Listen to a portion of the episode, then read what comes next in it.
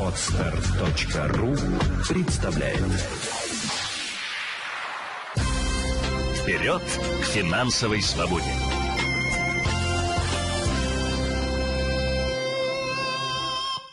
Здравствуйте, друзья! Э, в эфире передача «Вперед к финансовой свободе» и сегодня поговорим на тему, э, нужно ли брать ипотечные и другие кредиты. Я бы сразу хотела отметить о том, что не, не буду рассказывать про кредитование в микрофинансовых организациях. Более того, я настоятельно пропагандирую ни в коем случае там не получать никаких э, денежных средств, так как э, проценты, которые устанавливаются в МФОшках, э, губительны для любого человека. И есть такой анекдот, что если у вас есть деньги платить такие проценты, то зачем вам вообще нужен кредит? Э, это обычно вот этот постулат э, людьми э, понимается, когда мы берем расчет, сколько вы осуществляете переплаты по процентам на ту сумму займа, которую вы берете. Что же касается общего кредитования, как понимание того, что нужно мне взять ипотечный кредит или потребительский, или автокредит или нет, то здесь я бы исходила в первую очередь из финансового плана.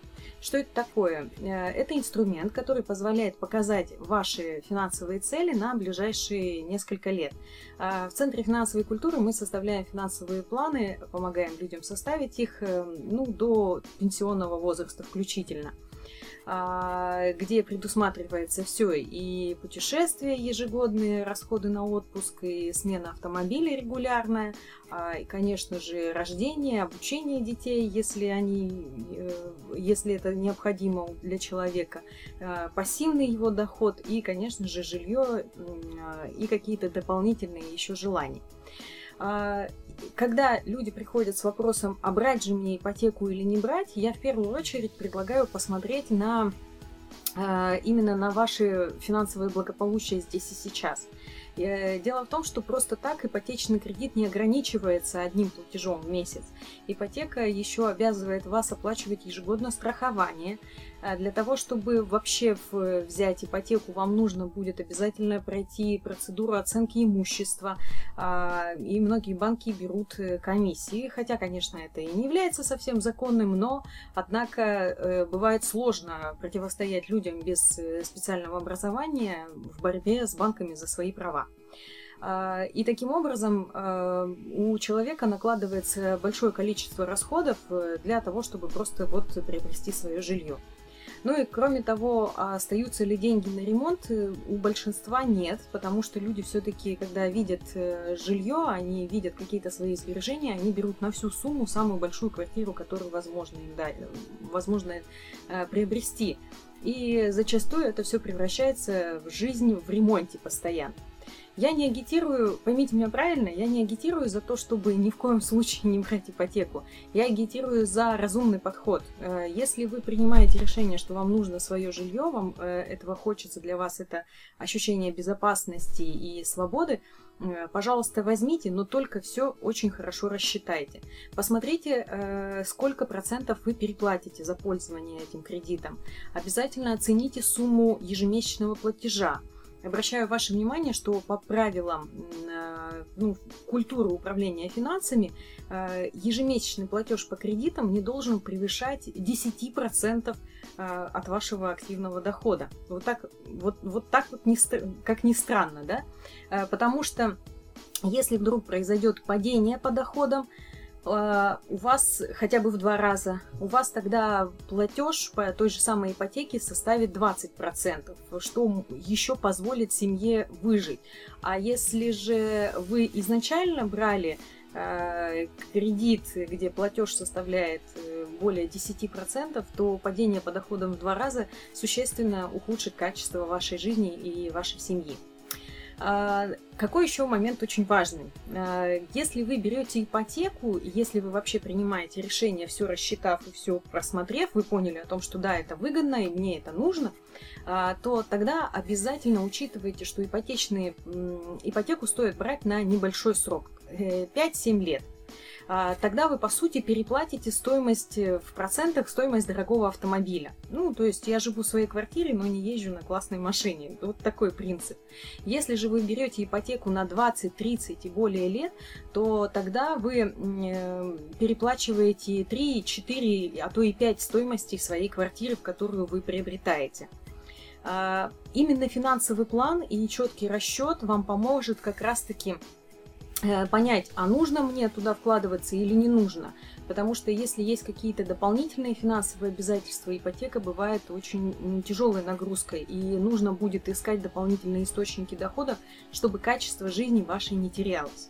А в период кризиса это не всегда быстро возможно, потому что находить дополнительный источник дохода бывает затруднительно в силу каких-то и физических факторов. Ну, нельзя же работать 24 часа в сутки, все равно нужно когда-то отдыхать.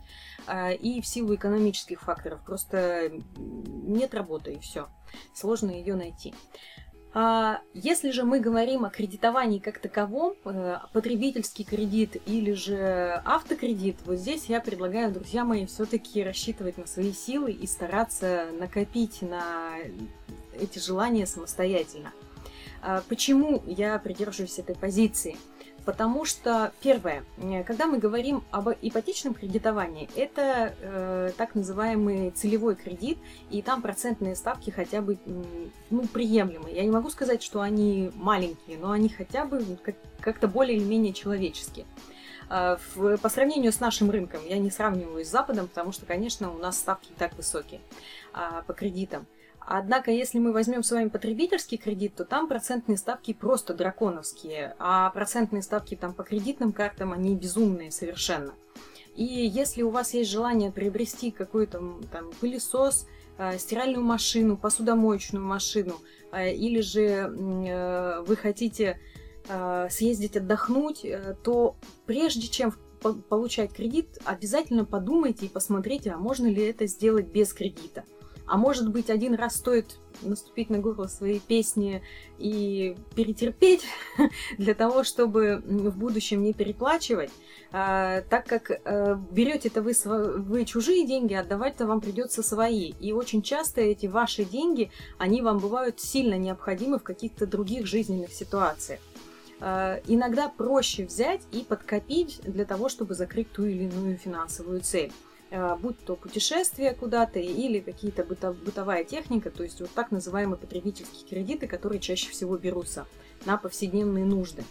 Если мы говорим об автокредитовании, то здесь опять же ситуация двоякая, потому что не все берут автокредиты, а, а все, ну, так как там есть обязательство сразу же взять каско и много-много условий дополнительных, что несет и накладывает расходы на нас с вами, да, как на потребителя. А, и люди во избежание этого берут, опять же, тот самый потребительский кредит, чтобы купить себе автомобиль. А в том самом потребительском кредите э, процентные ставки крайне высоки. Минимум зачастую они составляют 16%, по кредитным картам они достигают и 30%, э, там 24-25%, так это вообще стандарт э, для кредитования в картах.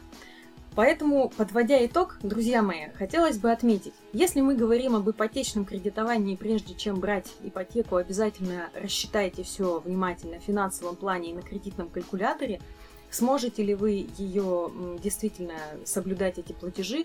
Сможете ли вы, не теряя качество жизни, ее оплачивать, чтобы она не душила вас в процессе вашей жизнедеятельности.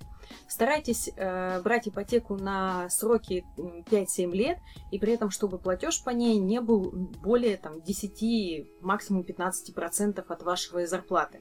Любое превышение составляет, э, сильно ведет к ухудшению качества вашей жизни, потому что вы уже не сможете себе что-то позволить. Если же мы говорим о потребительском кредитовании или автокредитовании, то я настоятельно рекомендую э, накапливать своими силами и лишний раз не переплачивать по этим кредитам, потому что, как показывает практика, они ведут нас э, только в сторону ухудшения качества жизни, а наше настроение не улучшают и качество жизни не повышают. До новых встреч в следующих передачах «Вперед к финансовой свободе». Вперед к финансовой свободе!